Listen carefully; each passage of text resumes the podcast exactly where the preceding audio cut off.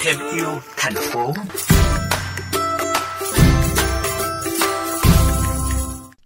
Thưa quý vị và các bạn, mùa cao điểm du lịch đã tới. Để có một chuyến đi vui vẻ, không phải bức xúc vì rác ở khắp mọi nơi, nhiều bạn trẻ đã tiền phòng có những chuyến du lịch không rác. Câu chuyện này có trong Thêm yêu thành phố.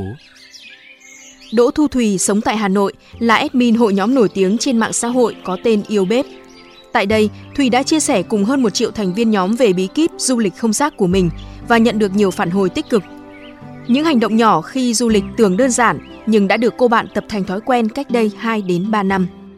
Đi du lịch thì em cố gắng là không sử dụng bất cứ một cái đồ dùng một lần nào ấy. Bình nước thì em tự mang theo để uống. Em có những cái túi dạng như kiểu túi vải dù gấp gọn lại được ấy, nó cũng khá là nhẹ. Thì em đi em sẽ đựng đồ vào trong đấy. Thì toàn bộ đồ dùng cá nhân là em mang ở nhà đi và em không dùng bất cứ một cái đồ dùng cá nhân mà kiểu dùng một lần ở cái nơi nghỉ ấy. Như kiểu là bàn chải nhựa hay là kem đánh răng.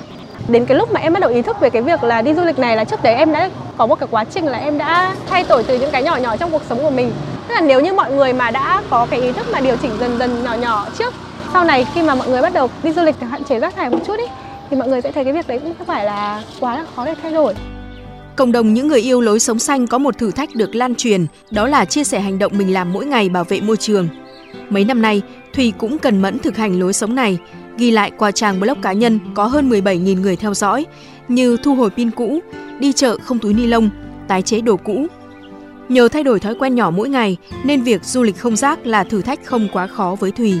Dù là những chuyến đi cùng gia đình bè bạn, Thùy vẫn kiên trì lan tỏa thói quen tích cực của mình.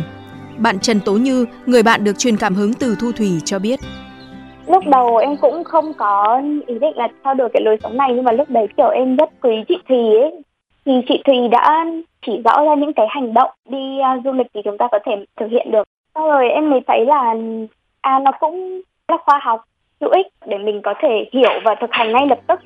Có khoảng gần 90 triệu kết quả hiển thị trên Google về từ khóa Zero Waste Travel, du lịch không rác trở thành phong cách sống mới của người trẻ hiện đại, giống như Đỗ Thu Thủy.